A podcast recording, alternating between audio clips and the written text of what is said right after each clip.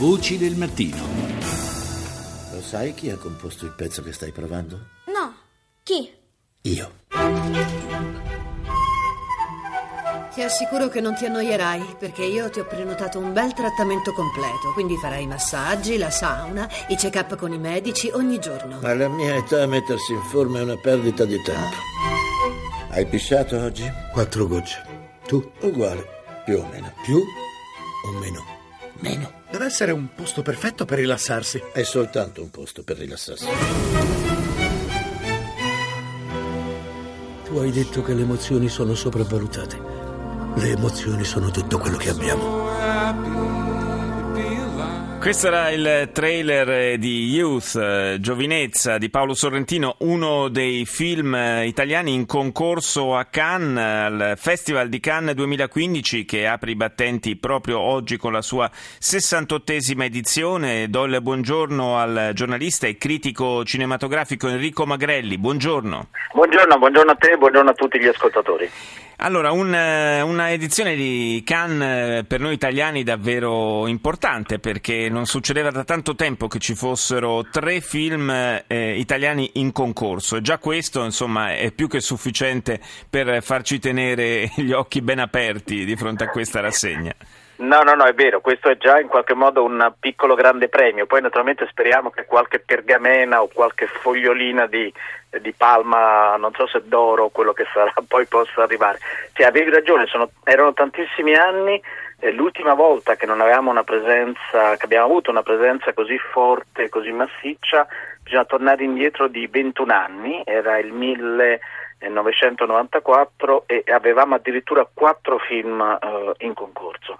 Eh, però parliamo del, del, presente, perché oltre ai tre film eh, italiani, e, tra l'altro il trailer di, eh, del film di Sorrentino Youth, La giovinezza, eh, promette moltissimo. Il film non è ancora stato visto da nessuno in Italia, lo si vedrà nelle nostre sale in contemporanea con il passaggio eh, di Cannes, quindi il 20 di, di, maggio, mentre per fortuna siamo già riusciti a vedere, anche perché nelle sale da un po' il film di Nanni Moretti sì.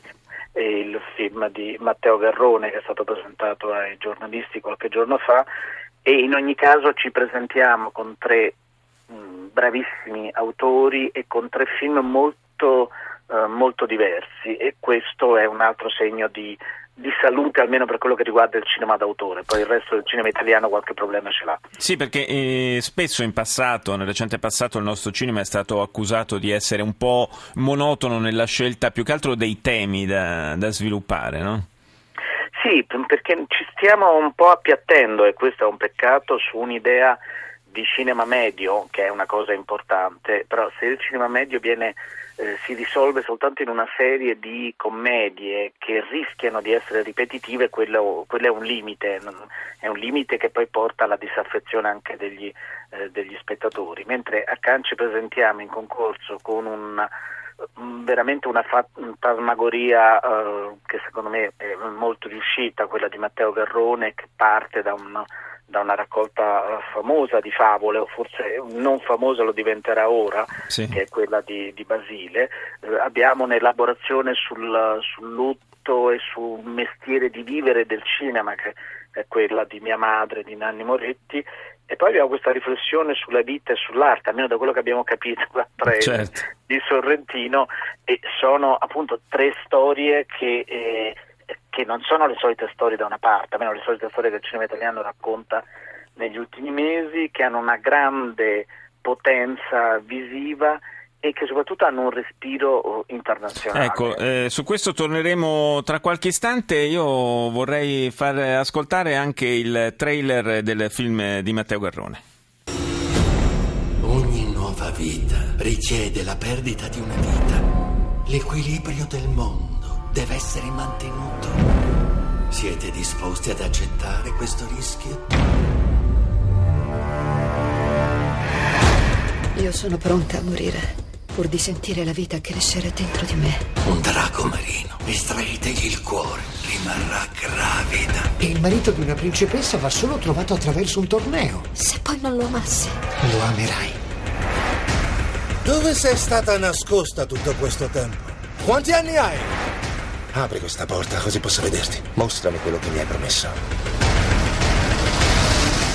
Il racconto dei racconti di Matteo Garrone, un film evidentemente di, di stampo epico. Certo è che stavo ragionando su, questa, su questo terzetto di, di pellicole che, con cui il cinema italiano è in concorso a Cannes. E Nanni Moretti lo sappiamo è abbastanza di casa, è molto apprezzato oltre Alpe. E, e poi gli altri due film sono due produzioni di respiro internazionale. Quindi tutto sommato ci presentiamo anche con delle buone chance. Sì, con delle ottime chance. Tra l'altro il direttore di Cannes, Thierry Fremont, quando ha presentato il, il cartellone del, del, suo festival, eh, ha detto una cosa molto bella per Nanni Moretti, dicendo non c'è Cannes eh, senza Nanni Moretti e non c'è Nanni Moretti senza Cannes, il che mi sembra veramente un complimento eh, straordinario. Eh, sia Garrone che Sorrentino hanno avuto vari premi, non hanno ancora vinto la Palma d'Oro, glielo auguriamo, non so se quest'anno o nei prossimi anni, però hanno avuto dei premi importanti come il Gran Premio della Giuria, che è il secondo premio, diciamo così, nella classifica del valore sì. Dei premi, e sono due registi eh, molto amati dal Festival di Cannes e non solo dal Festival di Cannes. Eh, sia Sorrentino che Garrone, come dicevi, eh, si presentano con due opere che sono delle coproduzioni internazionali con un cast eh, che, tranne alcune piccole partecipazioni nel, nel, racconto dei racconti, con grandi attori come Michael Caine e Harvey Keitel per quello che riguarda Sorrentino e quindi da questo punto di vista mi sembra una strada molto interessante.